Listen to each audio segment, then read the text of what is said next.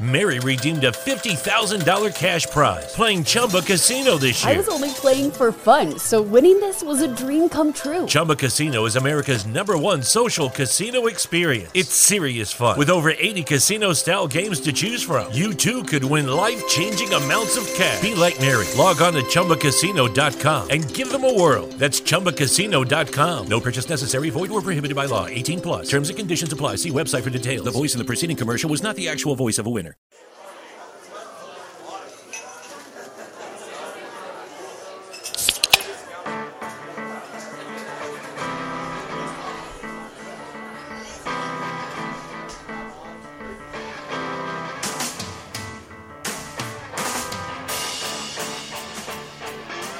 Hey, everybody, welcome to another episode of Craft Brewed Sports.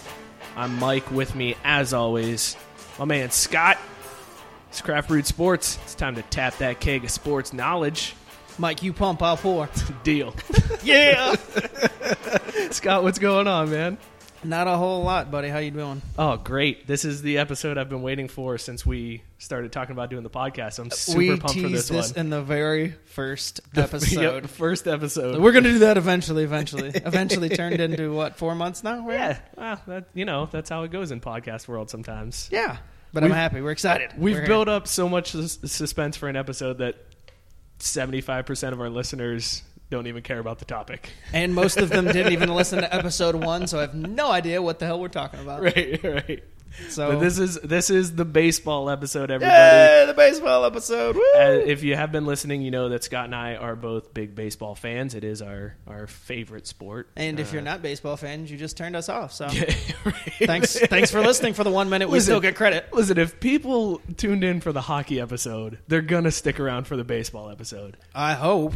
Good thing is we're doubling down on the baseball episode. Yes, this is going to be our very first Craft Brewed Sports two-part two episode. parter. This is part one of uh, of the baseball episode. So if you hate baseball, you're going to really hate baseball after the next two hours. We maybe should have waited to, so that they were like, well, at least we got the baseball episode out of the way, and then the next week they're like, fuck, another one, Those sons of bitches.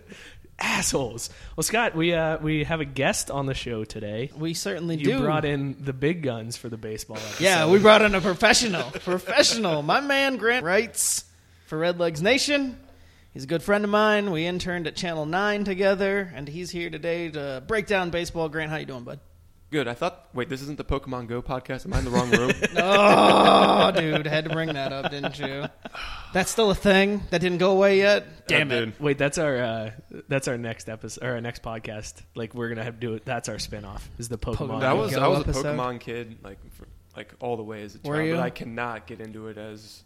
I'm already distracted enough on my phone as this with Twitter, purely Twitter. I don't even have, dude. I don't even have Snapchat, and I, I, I just have Twitter, and I still think I'm too distracted, so I, I can't even get into Pokemon. I- hear all don't the- even understand I hear all the Snapchat. Pokemon go down in the There was at DMs, softball. I was so- at so- softball. I was at softball last night, and guys are like on their phones in the middle of innings, like with the with the app, the Pokemon Go app. or Are you serious? They're- and it's open, and it's like I'm seeing Pokeballs going. I'm like, guys, That's crazy. That's unacceptable. That's absolutely That's man card loss as far as I'm concerned. I, I don't I don't care who you are. I, I don't I don't I, I missed Pokemon as I was too old for it. Mike, you know, same Yep. boat. Too old for Pokemon the first time around, and definitely too old for it the second time around. I don't understand doubt. it.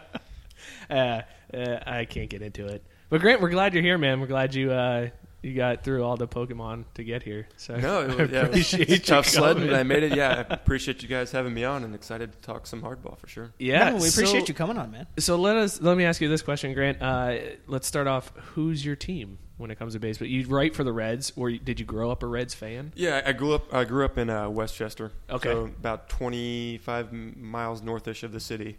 Um, yeah, my my family actually has season tickets in some form of another, dating back to the 50s. So Crosley Oh, Field shit. style. Yeah, Nice. I actually found that out pretty recently because my uncle has a pretty big package of season tickets. I was like, when did this start? Like, when did, did you inherit this or whatever? And it's like 50s. I was like, yeah, so Jeez. half century I plus. didn't, so I didn't even know that about you. no, I didn't. I, I didn't know that about me Way to until bury about that. until about two weeks ago. So yeah, it was really interesting. Um, so yeah, following the Reds die hard. I was the type of kid that woke up like 40 minutes earlier than he needed to uh, in the morning at grade school so we could catch like a full Sports Center. Back when Sports Center was cool to watch. Oh, but yes, I was one of those kids too. saw and see DP and you know Rich Eisen and all that on all that gang. So poured through the box scores and everything. So and then it was the sport I was definitely best at growing up too, which helped. So What was your position? uh, I, got, I grew up playing second base, but then I got moved Nice. to outfield just because I was quicker and my arm wasn't the greatest.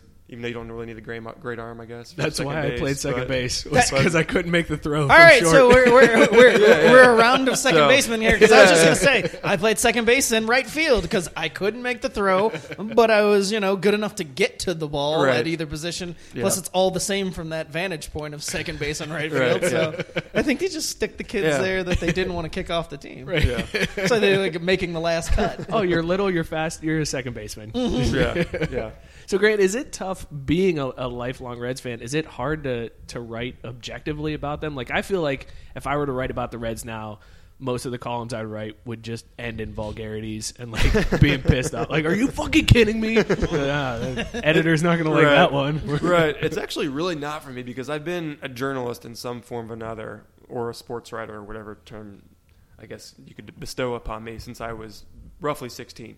So I've kind of learned to separate, you know, the the subjective from the objective pretty early on. So it's easy for me to be like, like for example, the Red season this year has been obviously very hard to, to watch. Yeah. But I, I mean, and maybe it's because I prepared myself going into it was like, all right, rebuild, whatever. I've pretty much been able to remain emotionally detached, and as far as like from getting upset night to night, or or just kind of having my viewpoint distorted just by one game, or just even just like big picture, big picture, and that kind of ties back, I think, back to being a journalist is, and kind of removing yourself from the situation. You know what I mean? Yeah. Like kind of, and uh, maybe it was a struggle at first. I guess when I first started writing Reds kind of more feverishly and more regularly. But after a while, it becomes second nature. It's when at the difficult. No, it's funny that you asked that question, Mike, because I actually find that that's kind of what we talked about a long time ago when it comes to being a sports fan. And Yeah. it's almost easier when the team is bad, Right. to be a little bit more objective. Because when things are going good, you only see the good, and it's hard to get a grade on what your team actually is. So I, I think the same Right. thing. When the Braves are bad. It's actually easy to analyze them more and see things You take a step a back. big picture, yeah, than it is when they're good. Because when they're good, you're like, well, nobody can beat this team. And, uh, th- this could actually be the year. Yeah. But Oh, when they're mean- bad, you know exactly why. You mean me and Notre Dame every year? That's basically what you're referencing there. yes, pretty much. This team's great. Oh, they just lost. Fuck. How'd they get blown out by Alabama? How's that possible? Uh, so, Grant, uh, so Grant, let me ask you this question: um, When it comes to like watching the Reds now, the the fact that you write about them does that impact how you watch? Like, I know for me, if I go to a comedy show now, I just sit there and analyze everything that's going on on stage, and I'm like, oh, that's how he got to that punchline. So, does it change how you view a game? Like, I feel like you wouldn't even be able to go to a game and just sit back and relax and enjoy it at this point. You'd be like, Yeah, yeah, thinking I, I some way out of it. Yeah. Um, as far as like what I'm trying to write about, sometimes when I go, whether whether it's down to the ballpark or whether I'm just watching on TV, um, sometimes I have an idea in mind what I'm going to write about, and then it changes. Other times I get ideas when I'm watching the game. Sometimes it'll be like something I see on Twitter, and it's a spawn off thing of something on that. You know what I mean? Like you get ideas from everywhere. Um, as far as going to the game and trying to just enjoy it, I'm usually pretty good about that. But I'm still, I'll still like, I'll, I'll see something, and then like I'll want to double check it, like with some of my friends or like on Twitter or on Twitter, like did that happen or whatever, or like I'll end up posting like three or four tweets, like on just observing things. Not, I'm Yeah. typically one one thing I've also tried to do, especially this year, just because the Reds have been so bad and I knew they were going to be bad, was trying to be more not as negative and just be more creative about pointing things out, even if they have a slightly negative-ish tone, Yeah. instead of like, God, these guys suck. Even though I was never really that guy anyway, or like, or like, or like having some like sick countdown every each each after each game. And now they're on pace for 104 losses, and now it's 101. you know what I mean? Like, just try to be like, not to be like that guy, or just like you know, try to be more uniquely creative on Twitter because like. Anybody can say stuff like, "Oh man, this team's awful," or yeah, however many days are left until the trade deadline or something like that. Just like I don't know, I have more respect for people on Twitter who are uniquely creative and you know can kind of ignite conversation or keep conversations going than just oh well, rabble rabble rabble. Yeah, that's that's the red social media team for me. I think those are the funniest people in Cincinnati. After the Reds got no hit by uh, Arrieta, the Red social media team tweeted out the box score and the recap Without a It- mention. Well, it said uh, Reds scratch across four walks against Arrieta, and then there was another game where they lost like seventeen to four, and it was like Reds lose a uh, or Reds drop a close one to the, the Rockies. it was like, wait, it was all right. Yeah. That's awesome. I mean, you might as be, well be funny when things are exactly going when- horribly yeah, wrong it's, and they when get it's a dumpster point. fire, just laugh at it. Right. Well, Grant, last question that I have for you, and this is probably my most important question for you. Mm-hmm. What's your favorite beer? on the spot. on the That's spot. way to That's go. how I do it. he Well, didn't bring know. notes for this, dick. yeah. Although I didn't bring this sweet pint of natural light just, to, just to troll you guys and your craft brewed I uh, like it. I like it. addiction. It's the See, first I'm, time I'm, we've I'm, been I am trolled like, on a beer on our show. no, I, I'm- I'm really not like. I mean, you guys are, I have respect for anybody who like is into into whatever, and you guys are into your beer, so that's cool. Um, I really, I mean, like I brought this natural as a joke. I really will drink. I really would drink this every night if I had to. Bud Light. I mean, that's kind of like my go-to. But I do like. I mean, I have that the hustle which you guys are drinking right now. Not to spoil the surprise or anything. I don't No, think there's any no, surprise, yeah. but uh, that is that is good. They saw you it know, in the title of the the episode. big reveal. So I mean, I'll pretty much drink anything, man. Like it's. I really don't. To You answer your go question. I really don't have a favorite. I mean, but my go-to is probably Bud Light. Mike's gonna go piss in a cup, and uh, we're gonna test that theory here in a minute. I mean, that's pretty much what Natty Light is. It's just somebody drank good beer and then pissed it out, and then it was Filtered like, it. "Oh, There you go. Put it in a Natty Light can. Oh man. Well, you you are right, Grant. This week we are drinking Hustle by Rheingeist. It's a uh, local Cincinnati brewery here. Fits the theme. Yep, that's how we It's do it. got a baseball stitching on the can Whenever we can, we try to fit the theme, but this one was damn hard to fit the theme. for whatever reason. Only because uh, ev- only everybody makes baseball beers for opening day, and then it's like, well, all right, Yeah. and they forget that baseball season is nine months long. And kind of like baseball fans in general. Opening day! Oh shit, we got to do this 161 more times. I'm done. yeah, it's Yep. Uh, so that's what we got this time. We we wanted to get uh, Cooperstown Ale by uh, Ommegang Brewing uh, Brewing uh, in Cooperstown, New York. But super excited for that one uh, uh, potentially. Uh, and if we can one day, I would like to Well, be able yeah, to we'll track that beer it. down. we'll find it. If any listeners are in the Cooperstown area and want to send us some uh, Cooperstown Ale, we will gladly accept it, and uh, you know, drink it. Because that's what you do with the beer. On the bright side, you guys are drinking like 12 ounce cans of like Pete Rose's sweat right now because it's basically what Hustle alludes to. Right? We're gonna get to that, Yep. but yes, "Hustle" by Rheingeist happens to also be named and um, fashioned for Charlie Hustle, Mr. Pete Rose. I can't say that I was super excited to purchase this beer because of that. I'm fact. so glad that you were due to, to buy the beers this week, and you had to buy this one just because of your hatred for Pete Rose. I struggled to get a baseball themed beer being this late in the season, and you know this was the third beer of choice because our other choice was to get Rounding Third by MadTree Brewery. Correction, that was just the second one that I threw No, up there. no, you no. said- It was the second choice that I had once I figured out that we weren't going to have Your the Hall of exact words were, "Oh, we can't do Cooperstown. Rou- rounding third it is because you know, fuck Pete." That was the exact. That, those were my exact words, but this was the third choice because of it. And just like in in many circles, Pete is an afterthought, and he's just kind of there. So here we are. Hustle.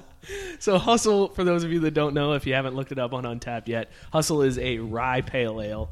This one clocks in at 5.6% ABV, so it's one that you can have more than one of uh, in a sitting without feeling too drunk. Which is good because that's what we're going to do.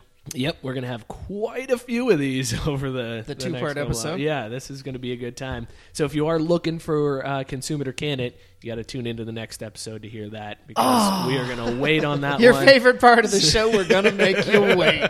I just fast forward to see what they're going to say in Consumer or Canon. Now you mean I got to go to the other episode? I already gave them a listen for this shit. Yep, two listens for one consume it or can it. Boom. That's how we're gonna get our advertising dollars on this one. Uh, but this one, so I, I mean, first taste of the hustle, and I've had it before, so this isn't a, a surprise to me. Uh, Rheingeist is just known for hoppy beers. Like the, this That's true. brewery makes some some hoppy stuff. Rheingeist and MadTree in Cincinnati are like the hop breweries. They love their pale ales. Um, this one, it is. I mean, it's a rye pale ale, so it, obviously there's some hops to be expected.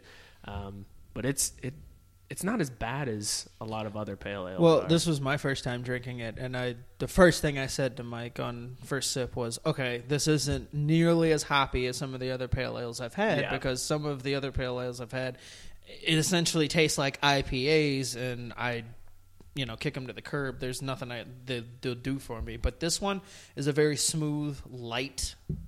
Uh, pale ale, and Yeah. so far so good. We'll see how it holds Yeah, up over two hours. Exactly. so. That's going to be That's- the that's the gonna be real test. test. Uh, if you want to know, Rheingeist recommends uh, what foods would pair with Hustle, and they say either Chinese five spice stir fry and gambling. or a spicy tuna. gambling because it's Charlie Hustle. So make sure you're drinking this beer and gambling. Have a nice swig of one while you're down by the track. yeah. Bet you can't drink just one. Man, I just uh, I love how much you hate Pete Rose. I absolutely love Oh, it. it, it sucks for me partially because I used to be a really staunch defender of him. I really thought at, at one point, you know, and it, it seems to coincide with having moved down here. Once I moved down here, and it just so happened that the stories as we gotten closer and closer to where we are now got more ridiculous and he more lies came out so the more lies came out the more i couldn't stand behind him i still think from the standpoint of the man is the hit king and baseball accolades just period. He should be in the hall of fame. But then there's the old other side and that's kind of tipped the scale to me to where i'm just like you know what? Fuck that guy. I, I can't i can't deal with all the lies. I can't defend a man who constantly says well i didn't know this. It's just go away. Grant, break the tie here. I'm gonna get disowned from my family if I say anything bad about Pete Rose. So that's fair That no works for i me. mean I'll take the win. well, and that's that's the thing. I, I, I don't even really I don't want to not like Pete Rose because from a baseball fan perspective and a baseball lover, you know, it's like you can't talk about baseball and not respect what he did for the Right, game. But at the same time, him as a person, he's just shitty. no, I will say this: uh, I almost feel sorry for him at this point because, um, well, until the Reds decided that they were going to induct him into their Hall of Fame, which happened uh, pretty recently. Um, I felt more a little more sorry for him. I feel like he's got some fulfillment from that. Yeah. I think he's at peace with it with it now. I mean, he's like 75 years old, so I mean, kind of have to start making peace with some of the your Right. things you've done and all of that. Um, I think it kills him not to be around the game and be involved day to day. But you know, like I'm kind of on with Scott on this. I don't spend too much time feeling sorry for him in, the respect that It's self inflicted. yeah, it, it, it's like you bet on baseball. Yeah, what I well, mean? and he, So- he had so many chances, or has had so many chances to Right. come clean and just own up to what he did. But every time it comes around, he hem off. It, it's a terrible comparison because you're talking about murder and baseball gambling, but it's similar to OJ. You just want to look at him like, feeling you were just, going there. I know, but just admit it. Just admit it, and then we can all move on, and we'll be fine. Look, we know you did it. It's fine. We're, we're okay with it. Just, it, it- just say you did it, so we can all rest easy. I love that you just put Pete and OJ in the same Well, at the you know, same level. Two shades of the same color. Blood red. Well, look, we're gonna get into uh, the show topic this week. We're gonna skip Upper Deck. There's a lot that we want to cover on this baseball episode. That's why we made it a two part episode. So we're gonna skip Upper Deck for this uh, for this two parter and just get into what the problems are facing baseball. At this point, baseball at one point was the the highlight sport in the United States. It was it's our national pastime.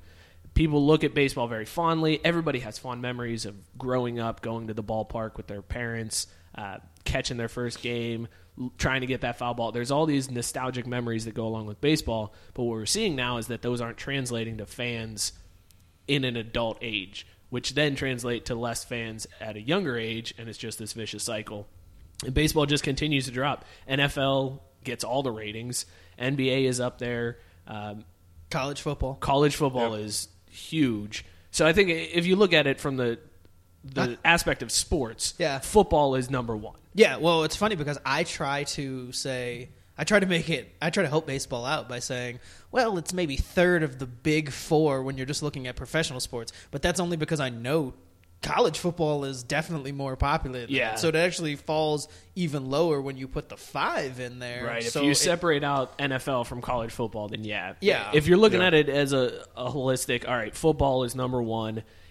Basketball's up there if you consider college basketball and, and the NBA. Yes, They're- collectively. They're up there. And then Luckily, baseball is hanging on, beating hockey by a thread at and really, point. the only thing with that is that Cana- or hockey still look at mostly as a Canadian sport. Right. That's it. Yeah. That's like the only thing that yeah, we talked. I mean, we talked about it in the hockey episode, and and our numbers of plays show how people feel about hockey. Yeah, So- it bared that out. So actually, th- this will be a test to see how many see- listens the yeah. baseball episode gets versus the hockey. Can we add both baseball episodes together? No, to ca- I think they have to stand on their own because that's the comparison right Yeah. now. I- i- Is baseball more popular than hockey? Some could make the argument that it's not. I, I'm sure some would make the argument that it's not as exciting as hockey, especially playoff sure. hockey. People would not. argue that to the death. So we wanted to get into it. So let's talk about the problems that face baseball. Why is baseball slipping to this point that it is? Number one problem that I see, uh, they don't have Pete Rose in the Hall of Fame. So We're taking this topic super serious right off the bat. like I got to be a dick to you to, to start with.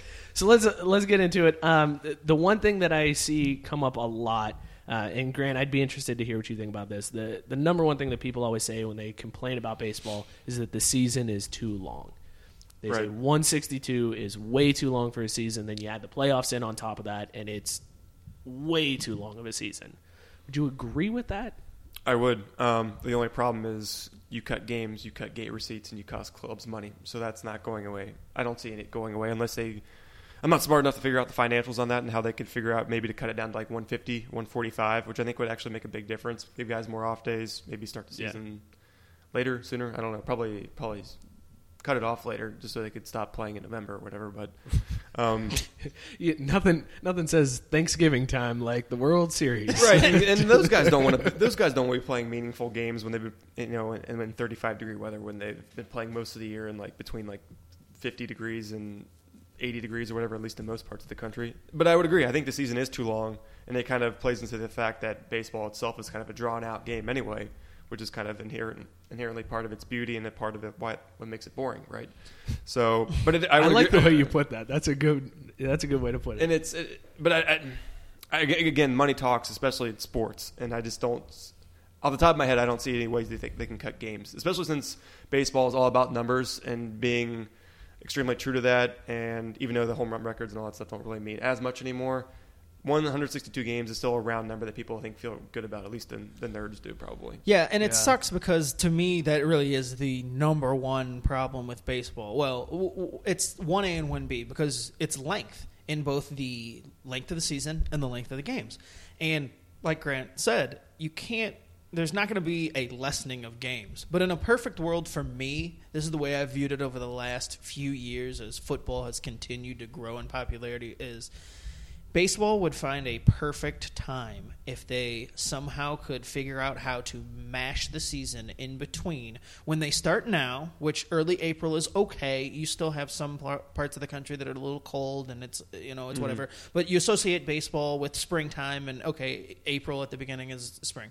So if you can say from april 1st until the end of August is when the season runs. I think you have a perfect time frame there because football begins both in college and, and the NFL right there at the beginning of September. So if your playoffs were starting for baseball when football was just getting started, I think that would go a long way into helping it. You'd shorten the season, and your most exciting time would coincide with the start of the most exciting sport currently. And I think that would help a lot. Now, I don't know how you get there. I don't know how you condense the season to do that. But if you cut off that last month of the season when, you know, generally everything's kind of decided with the way things are now, there's so many games. But if you cut off that last month, it becomes more exciting because in August, all of a sudden the pennant races start then. So you've got all of August that's exciting. And then boom, playoffs start in September, beginning of football season. And you're competing with that rather than the non pennant races that are generally dragging out. I know with the added wild card, things have changed a little bit, but most of that stuff has been decided or it's seemingly decided, unless you're the Braves and decide to collapse that last month. Uh, so. talking about I- self-loathing yeah, I know. it, it would. It, I think it would help though. That that to me is where they need to fit their niche, and I think it would go a long way in helping baseball.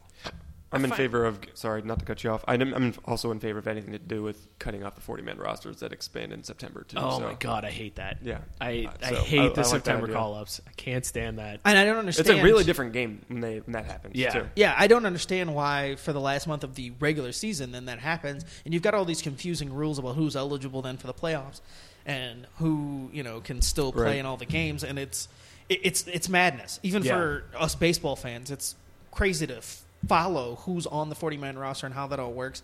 And, and so that's another thing that you can eliminate. Just get rid of it. You don't need that. They play with 25 guys the other five months of the season. Why is it that the last month all of a sudden they nearly double that? Yeah, I think you mentioned something, Scott, and I, I have heard people say in the past that baseball needs to end when football is starting, and football does take over. Like we'll, you know, we'll admit that football Absolutely. definitely is king, and football mm-hmm. dominates. I find it funny that football dominates when there's games one day a week with like one game on Monday night, mm-hmm. and then baseball the rest of the week until college football on Saturday. Because let's face it, nobody's really watching those Thursday night college football games unless you're a big time college football fan. The casual fan isn't watching the Thursday night or Friday night college football games. They're watching on Saturday. They're watching the NFL on Sunday. They watch Monday night football. You have Tuesday through Saturday or Tuesday through Friday of sports watching that people don't take advantage of baseball during that time. Well, here's where I disagree, I- I- and even not being uh, a college football fan mostly is that at the beginning of the season, I'm so starved for football that I actually will turn into those. You'll watch those anything. Thursday. Yeah, you that's watch those. Thursday Yeah. games at the beginning, and then that does cut into baseball. Whereas if baseball was having playoff games. I'd be more likely to tune into those because they mean more than yes, those Thursday night games and Saturday games that don't actually mean anything at the very beginning of the season. Yeah. So that's where I say baseball could capitalize on the fact that, hey, I know football's starting, and yeah, it's popular, it's great, but our playoffs are starting. You, you gotta you gotta pay attention to these games now. It's not the last month of the regular season that are seemingly meaningless for most of the teams. It's meaningful baseball, and I think that would be it would be perfect. Like I said, I have no idea how you get there, and I it, it- cutting games isn't going to be an option because uh, of you know money. But it, that to me, if you could figure out a way to condense the season and have your playoffs starting then, it would go a long way into helping baseball at least take some of that away from football at the beginning. Let's just do more day night doubleheaders. Saturdays Which- and Sundays are day night doubleheaders, and then that condenses the season. Which is an option. I mean, I, you know, I know they've talked about it. I, I would. I would be okay love with that. That'd be amazing. I would be okay with that even if it only happened ha- the second half of the season because you wouldn't necessarily have to do that the whole season Yeah. to condense that last month. You're only talking about a month's worth of games, so you only have to make up that that's 15 days throughout the season where you have to have those day night doubleheaders. So if you only wanted them in eh, say after the All Star break, we start doing that. There, there you go. I know it messes things up with you know the scheduling and you know the Friday, Saturday, Sunday series for a mm-hmm. team and the getaway Yeah. games and stuff. So there's logistics that would need to be figured out about that. But shit, that'd be awesome for a baseball fan to be able to be like, I'm going to spend the entire day Saturday at the ballpark. I'm going to go there for the noon game and then stick around and hang out for the seven o'clock night game. That would be fucking awesome. Yeah, I wonder how the players would feel about that because, in essence, what you could do is you mentioned the weekend series stuff. You could play Friday night and then Saturday or whatever time, and then what you could do is if you did those day night doubleheaders on Sundays, you could maybe eventually work your way down to eventually knocking off two series at the end of September, two or three series by just stacking them up. You know what I mean? Yeah. Like Yeah. you'd eliminate road tri- couple of road trips, maybe Right. extend homestands. Like it'd be interesting to. That's an interesting thought experiment for sure.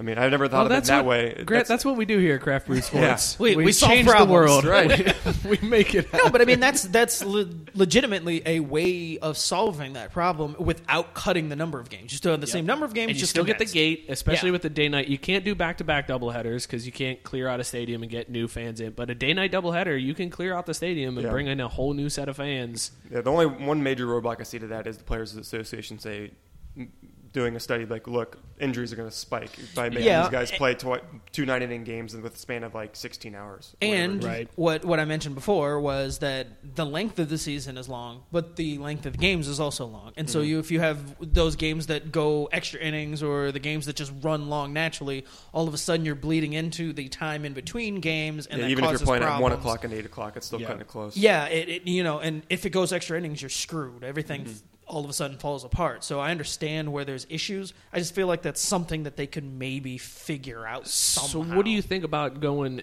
for a doubleheader going to the college baseball rules, where in a college baseball series, if they play a, a regular game, it's a nine inning game, but on a doubleheader day, they only play seven.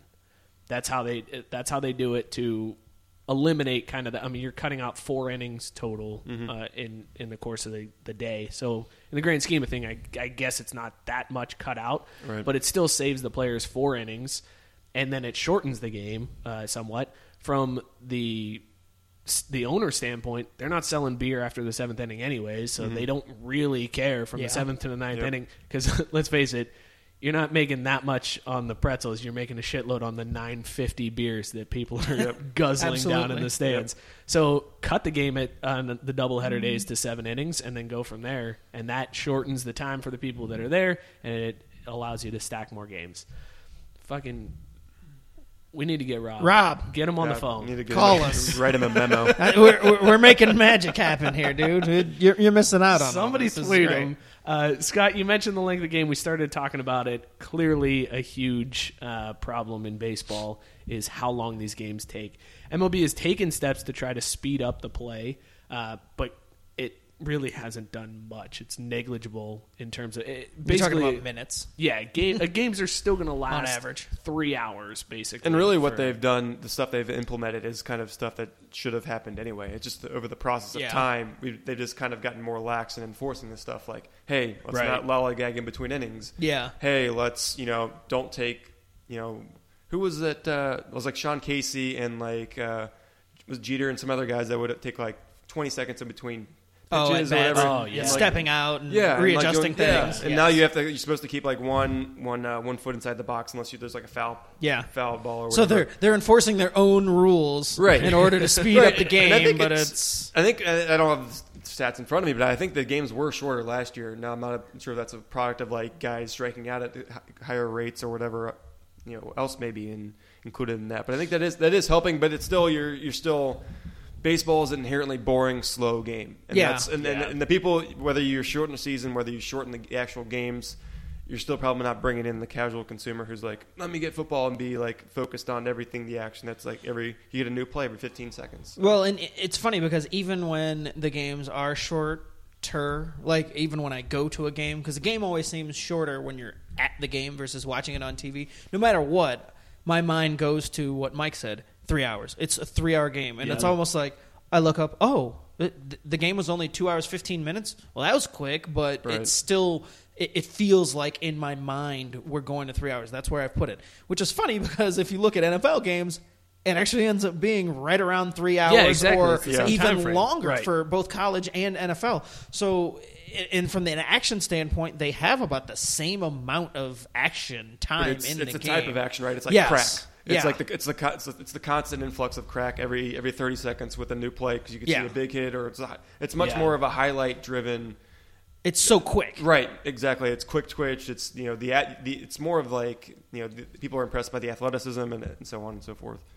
And so it's that, that's just a problem that baseball. I, don't think I was just going to say, yeah. I don't know that they that, that it can necessarily be fixed. I mean, you either enjoy baseball or you don't. I, it's funny because I I've always told people when I- tell them, hey, I'm a huge baseball fan. Like, how how'd that happen, or how how is that even possible? And I, I can't even explain to them what I what I enjoy about it because when I watch it, I actually think to myself, God, this is born. This is born to somebody like I don't understand how it is that this it, it- it holds my Yeah. entertainment. I am engrossed in it, but from an outside, if you dropped me on Earth and said, "Hey, this is you know what X amount of people are interested in," I, I would understand how people say that that's god awful. Yeah. There's nothing really appealing to watching a lot of standing around, a lot of no action. I, I get it but that's that's just something that baseball just you have to accept as a baseball fan or as somebody who's going to watch baseball you know what you're going getting into it it just it is what it is they they cannot change who they are essentially Yeah, I think what, you guys make a great point with that, and there's actually a couple people that uh, that have said that. It, uh, Tim Donelin, uh, super nice guy, he said that uh, it's still America's pastime.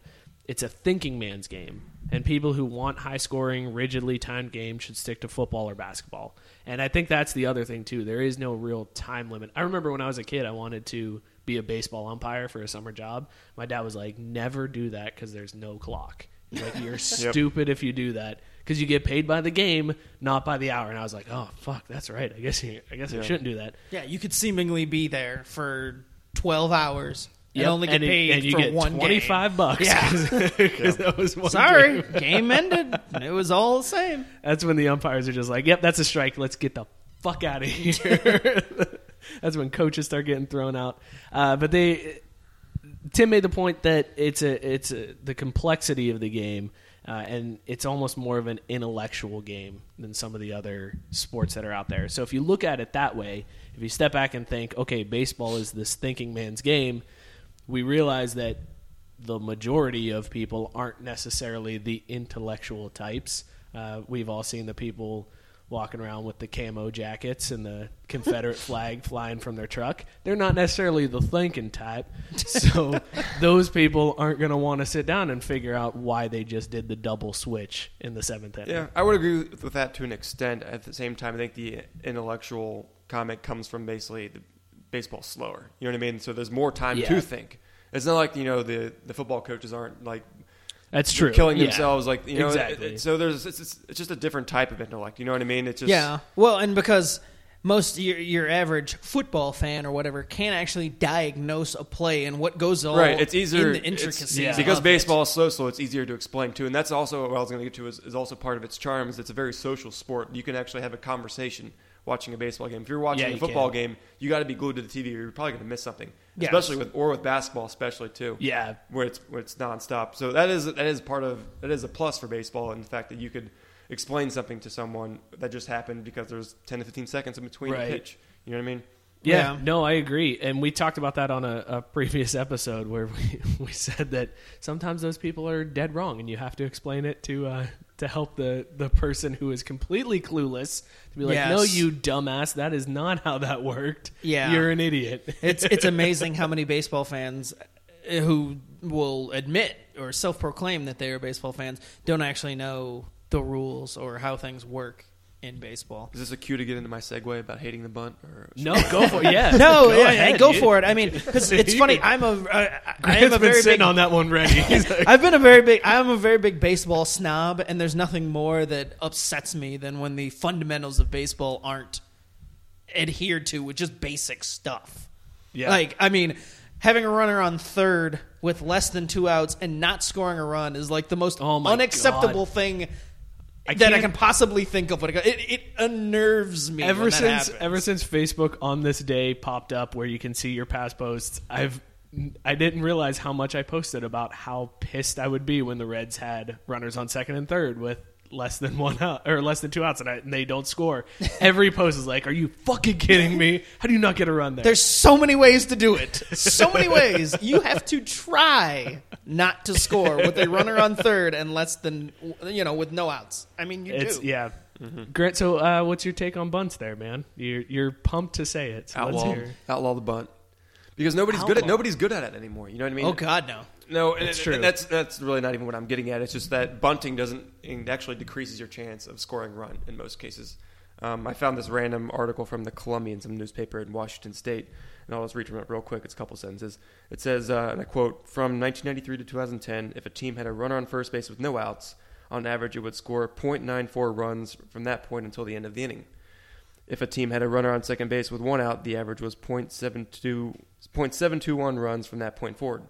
So you bunt and giving up the out. You basically the whole point is you're giving up the out, right? Yeah.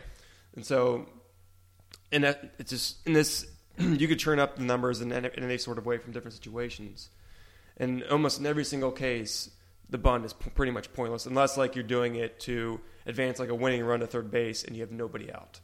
Then it's I think I think the numbers are actually close there, and I think Well, unless I think- I- squeeze, I- right? yeah, and I think even Yeah. th- and I think even then the numbers still say don't bunt.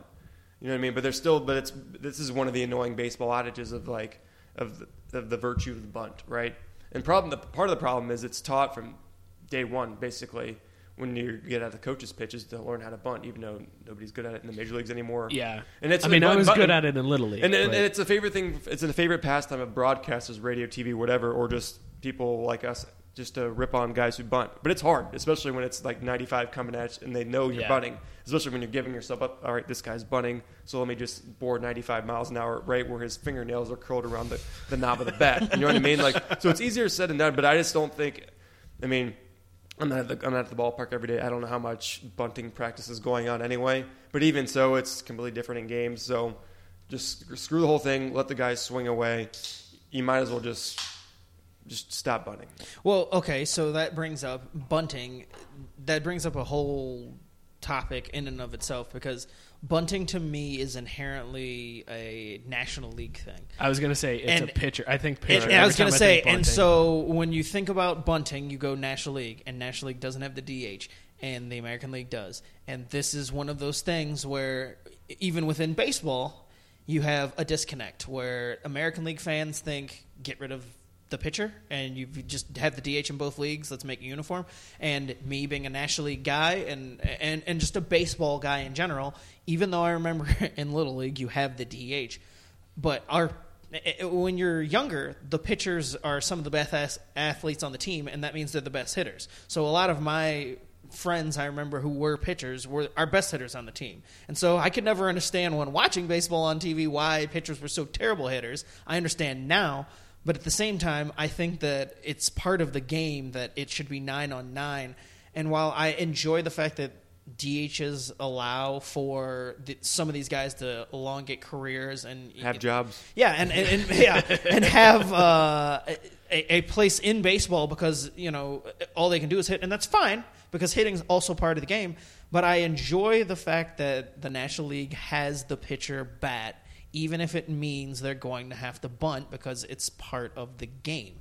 But do you guys think that there should be a uniform rule, one way or the other? Do you think it should be DH across the board, or do you think it should be uh, pitcher batting across the board? And would that help like you know the casual baseball fan. I don't know. uh, I mean, there's a couple of people that point to the DH rule as a, a thing. I don't know if that necessarily helps bring in more audience or or detracts from an audience member from taking in the sport. I think the DH is. Uh, I mean, in my opinion, I would say no DH. That's my choice, but I'm also a National League guy. I think the problem is they they have a DH all throughout the minors. So when these guys do end up getting to the pros, if they you know once they get into the the pro, it's like oh how can this guy not fucking hit? Because you're right, Scott. It, the pitcher was always the dude that could hit, and they hit all throughout their career until they get into the minor leagues, and then it's like all right, well you don't need that anymore. And then they go to an, a national league team. It's like oh shit, I. I do Well, unless you're that. Madison Bumgarner and petition Unless to you're try Mad to get Bum, into the yeah, right. Right. you fucking asshole, Mad Bum. Uh, sorry, that's a whole different topic. We'll do an entire show about pitchers in the home run derby. No, we won't. You've bitched about it so many times before. I think everybody knows where you stand, so it's good. cannon that shit. Yeah. Uh, but I, I, I am of the essence of hey, everybody that plays on the field should have to get up to the plate too. Now, some people point to the DH as, or uh, I'm sorry, the pitcher's uh, batting as slowing down the game because then you do get into those late innings, you do get into the double switches. Where coaches are are making crazy movements trying to avoid their pitcher from batting, so I can see that from that perspective of trying to speed up the game somewhat. But again, I think that's negligible. I don't think it adds that much time to do a double switch or bring in somebody else Yeah. to avoid having to bat. So I would say no DH, but I, again, I don't think that's necessarily something that would bring in fan. Like if if tomorrow they announced, hey, the National League has a, a DH, I don't think people are going to be like, really? I'm going to go buy a ticket to a Reds game now. like that's not going to be the difference maker. Well, I understand you know? what you're saying, but over the long haul and over the overall picture, because there's DH, there's more offense, and that's what brings in the fans. You're Not right. necessarily Yeah. the fact that there's a DH, but the fact that there's another hitter only that then is going to make more runs. I mean, I, I have to admit the. There's more runs scored in the national or in the American League. You can't deny that. The numbers bear that out, and the numbers say it's because of this DH. But to me, that doesn't make it any better of a game just because there's more runs scored. But to the average person, that's what it takes. That would be such a game changer if the NL put that in because you're not only creating a whole new position, you're creating a whole new salary structure basically. But it's also only really worth it if you have a good, at least league average hitter playing DH. yeah. And well, it's, and, it would it's, take it's, the and National League a while to get there. Right, and exactly, it would take probably like at least five, six years. Um, Yes. and also, I mean, as much as we joke about it, like a guy like David Ortiz, hey, all he does is show up and then he hits. It's harder than you think because you're sitting, you're sitting for, you're basically a bench player for half the game, right? Right. You're Yeah. sitting on the bench. You got to stay warm. You got to keep focused. And I know there's all these cliches about, you know, I get tired of hearing them too from, you know, talking to athletes and stuff like that. But you really do have to focus in and like stay within yourself. Otherwise, you're just going to go up there and you're not going to be. If you're not paying attention, if you're just like yapping it up or whatever, you really have to kind of remain, kind of Im- still immerse yourself in the game, even though you're not really in the game for half of it. Yeah, and that's why I say I respect the DH because it's not as Yeah. if it's just some guy who can, you know, wake up in between at bats and just go up there and, Right. you know, hit, and it's just that easy. But at the same time, I respect the fact that it's a nine on nine and the pitcher is out there, you know, busting his ass on the mound, and then he's got to get in there and take his hacks. And whether or not he's capable of hitting a home run like Mike Hampton or Madison Bumgarner or any of those guys, or he's only up there to flail the bat and you know hope maybe accidentally bunt one down the line and have a productive out. That that's part of the game too because there's strategy involved in that, and I, I like that about baseball. But again, I'm not the casual fan, so. I almost lean towards if it would bring more viewers in and more popularity to it.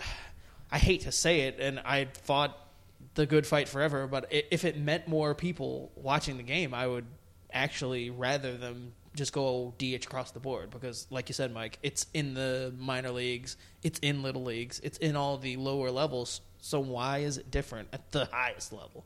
It doesn't make sense. that there's two different rules. It needs to be one or the other. Yeah, I, I agree. I think the the heart of the argument isn't necessarily DH or no DH. We can debate that forever, and depending on who you're who you watch, who you're a fan of, that's going to determine your. We can make a whole that. show out of that, Yeah, you could you could uh, you could argue either way, and I could argue either way. I could sit here and tell you why I think the DH would help, and then I could sit here and be like, yeah, but it also sucks because of this.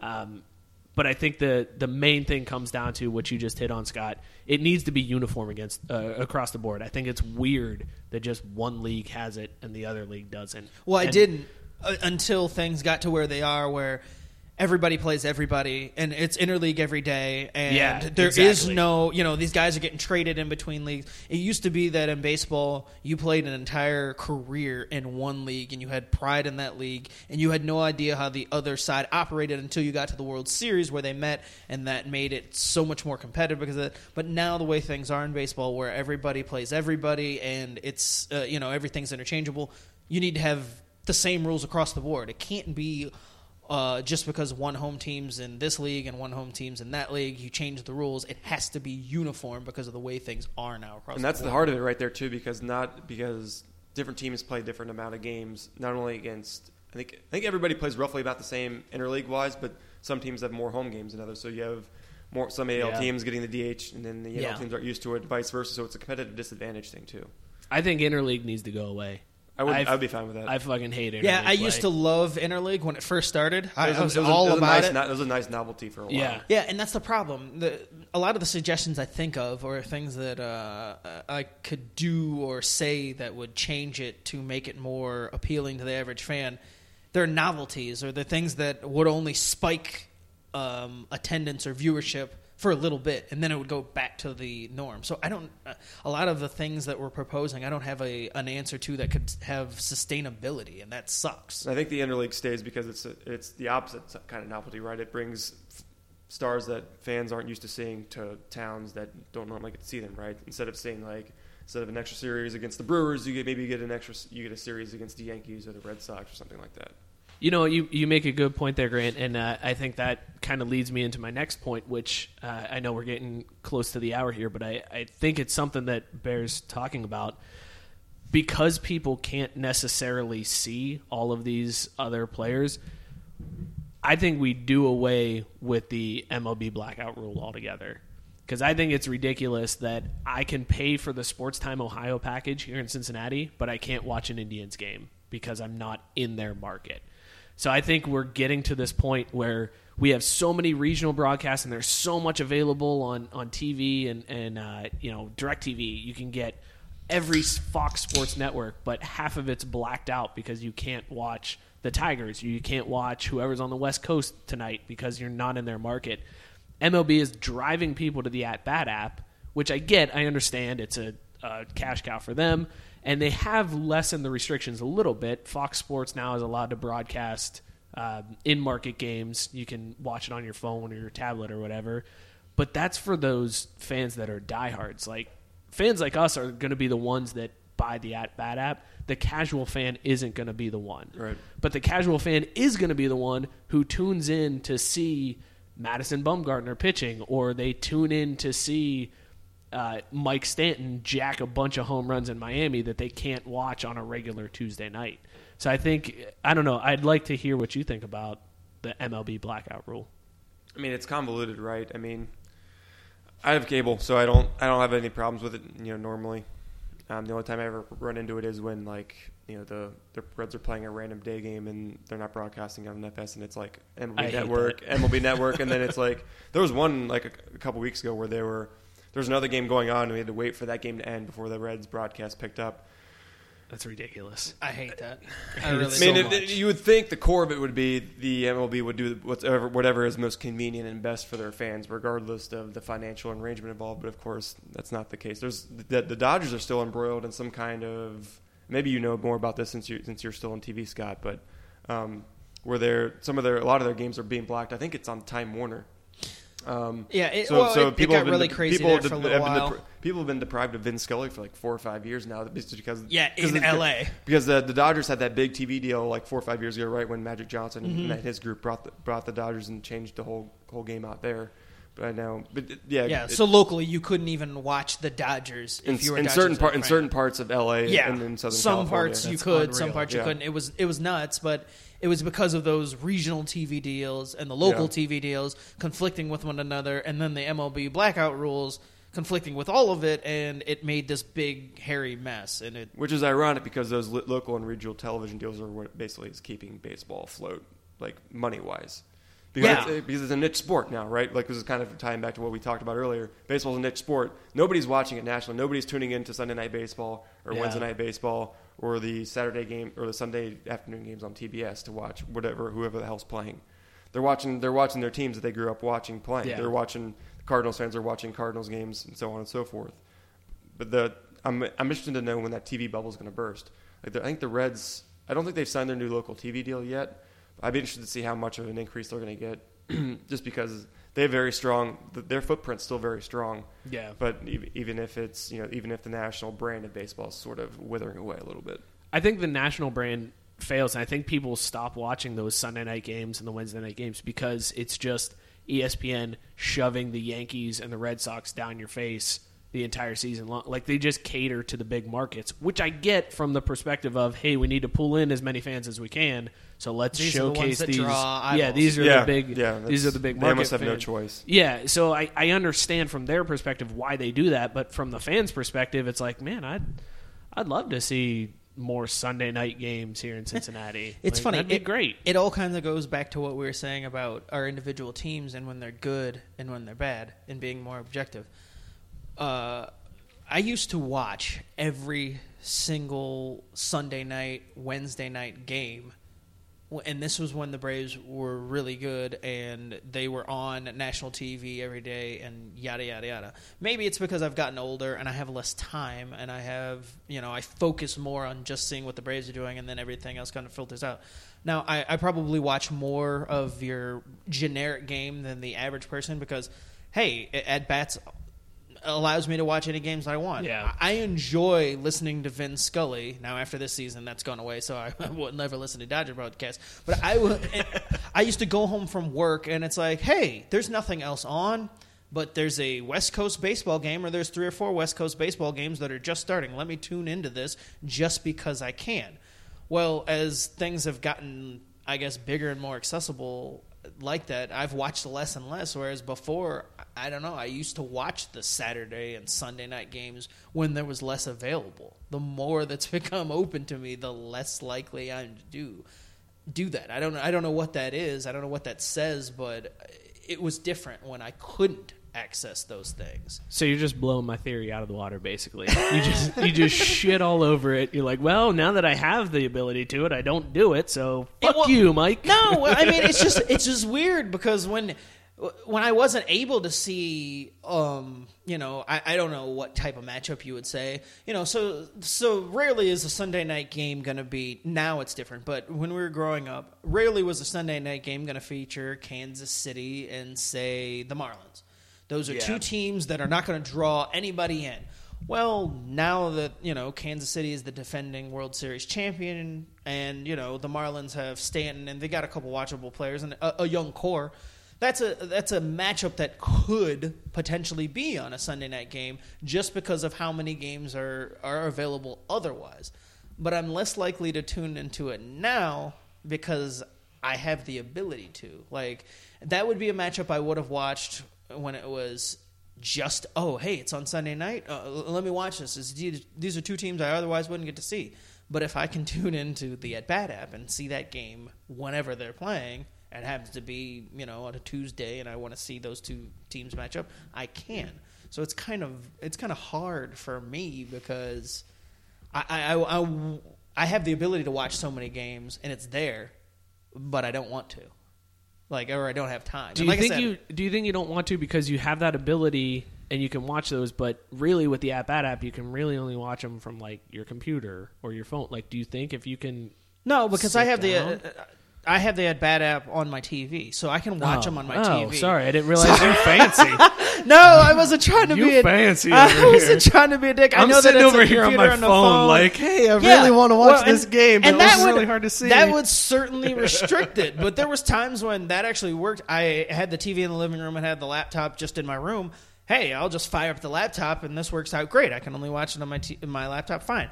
But then you, you have smart TVs. Now I can watch it on my TV or I can watch it through my PlayStation. I can literally watch it anywhere I want to. And I I fired it up the other night. I was watching the home run derby on my phone in, you know in my bedroom. You know, that's how I normally watch at bat because I'm not fancy. I don't make the big bucks like you do, so I don't have that smart Jesus TV. Christ. I get, I get my phone out and I'm like, my wife wants to watch something, so I pull out my phone and I watch it on my phone, and I'm like, this is the worst. I'm I'm sitting here looking at a five inch screen, trying to follow along this game, and it's it's really hard to do. It's Five awful. inch screen. Okay, you need to get a new phone, bro. Yeah. I mean, five inch screen. I just Let- told you I don't up. have a I know you- This 1995. I was like, wait a minute. It's one thing to not have it on your TV. I get that, but wait a minute. You have a five inch phone too? Jesus, dude. We gotta we gotta get a fund. Uh, get a, get a GoFundMe account. We're gonna start that that this week for Mike. Um, if you could go fund Mike uh, Berlon to get his uh, baseball game. Yeah, thanks. Man. Uh, step his Appreciate baseball that. game up. I'm, Yeah. I'm on your side, bro. I know. I, I I'm on your appreciate side. I'm gonna stop talking the rest of this episode. you fucking asshole. But anyway, we've diverged way off topic. As but we often do on Yeah. Craft Brewed Sports. I, I don't know. It, it back to kind of what I was saying before. It's it's tough to say whether or not uh, what has really hurt the whole regional talk about baseball because I've heard that and I, you know I, I feel like I watched a bit more baseball and again I say that from I, maybe I had more time back then maybe it was easier to watch baseball whenever the hell I wanted to and three hours was nothing now you know watching baseball is tough because for me even with the Braves I'll look and see all right the game started well I might be able to catch a couple innings, but I know I'm not going to stay up till eleven to see the whole thing. So what's the point of catching a couple innings? And screw it, I'll just I, I you know I always check out what happened the next day, or I have the updates on my phone. But sitting down and watching a nine inning game is tough, you know, for my team, let alone you know the other twenty nine teams. I, you know, it's tough For a second do. there, I thought you were saying that it was tough just to watch the Braves for nine innings. Oh no, it certainly is. It's right now. It is tough. It, it takes resilience and strength. Uh, I had watched the first complete game in, in a while. Back on, you know, this is going back a few weeks now, but uh, the uh, Fourth of July was the first time I watched a full game after the first few weeks of the season, where it felt like I watched every game for a little while there, and I sat down and watched it and they lost and I, I felt like well i just wasted three hours but hey at least i got to see them play. Uh, you know that that's how i felt about it. It's Yeah. it's tough to do but they're still my team so i would dedicate that to them. Whereas you know other games I, i'm not going to spend that much time on anymore. I, I tune out. I don't have time to sit there and watch a game that's not not interesting. And you know what? For as much as they try to promote it and sell it, and they want, you know, at one point, I would have been the target demographic or target audience for a Red Sox Yankees Sunday night matchup because Just to hate the Yankees. well, yeah. It, well, no, it was, but I mean, both teams were really good, and they were Yeah. both really competitive, and that was something that I, as a baseball fan, well, you know, these these matchups matter because they weren't playing each other 15, 16 times a year. Then the, the way the scheduling changed and everything moved, and now they play each other a billion times, and it's like.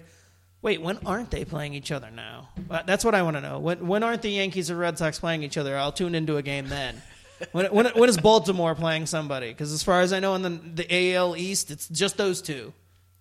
You know, Tell us how you really feel, man. I think I'm that just just goes saying. back to like I, it goes back to just ESPN and whatever shoving it down our throats because if you really thi- it's no different than any other team playing an in league rival. Like I I don't look at the Reds and, and I'm like, man, they're playing the Cardinals again. Like it doesn't feel that way because I'm in the season and I'm watching. But because ESPN is shoving it down your throats every time the Yankees and the Red Sox play, and you've got to watch it every Sunday night. Like that's the only thing on every Sunday night. It's like, all right, well, why don't, they don't. play anybody else? but I got to say, as a non, you know, National League Central fan prior to living in this city, before they adjusted the schedule and moved everything around so everybody played everybody, it felt like the Brewers and Astros and Red or uh, Cardinals were here every single day. I miss the Astros. Oh God! Every every time I got tickets to a missed- Reds game or something, Astros. That helped, Yeah, helped the Reds exactly. win, win in 2010 when they just beat the hell out of the Pirates and the, Yeah. the Astros. That was the best. yeah. That But was like seriously, 70 of their wins right there. it, it felt like those teams were here every single day, or they were playing those. I, I, I'm glad the unbalanced schedule made it so that they aren't playing those same ones every day. That's where I think there's a little bit of a benefit, and that's only. It, it wasn't anything that the Reds did. It wasn't their fault. There were five teams in that division, so they had to match up with each other more frequently just Well, because six of the teams back nature. then. Oh, okay, yeah, it was six, yeah. Yeah. And so it, they had the most of any division, and it was unbalanced, and it made things. It felt like, did the Reds ever play anybody else but the NL Central?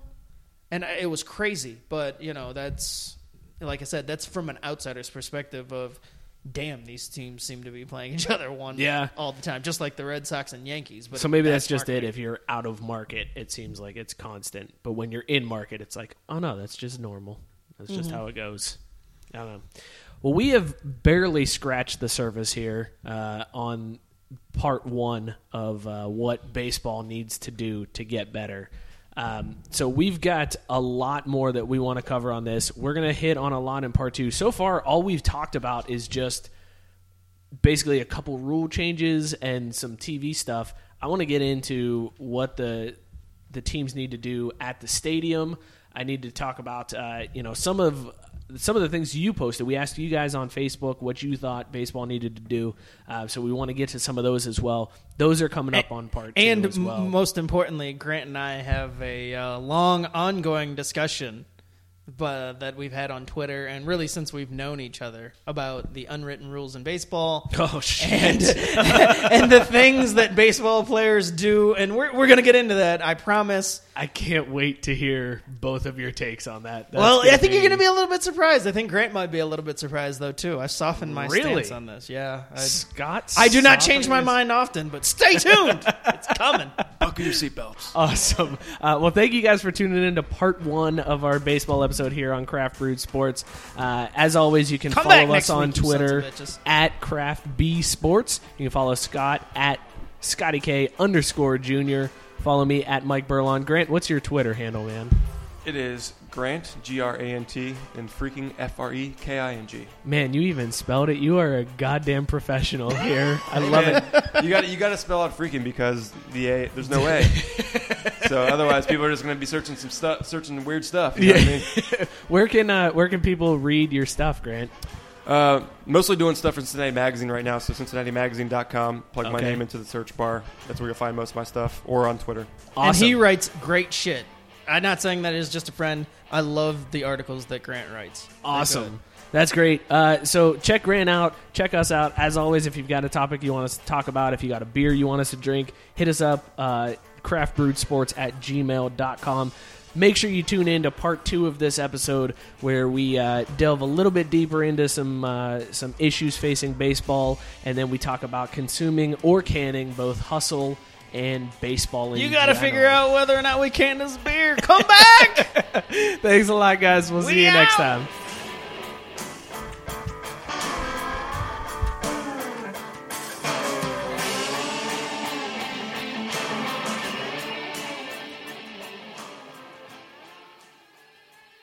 Mary redeemed a $50,000 cash prize playing Chumba Casino this year. I was only playing for fun, so winning this was a dream come true. Chumba Casino is America's number one social casino experience. It's serious fun. With over 80 casino style games to choose from, you too could win life changing amounts of cash. Be like Mary. Log on to chumbacasino.com and give them a whirl. That's chumbacasino.com. No purchase necessary, void or prohibited by law. 18 plus. Terms and conditions apply. See website for details. The voice in the preceding commercial was not the actual voice of a winner.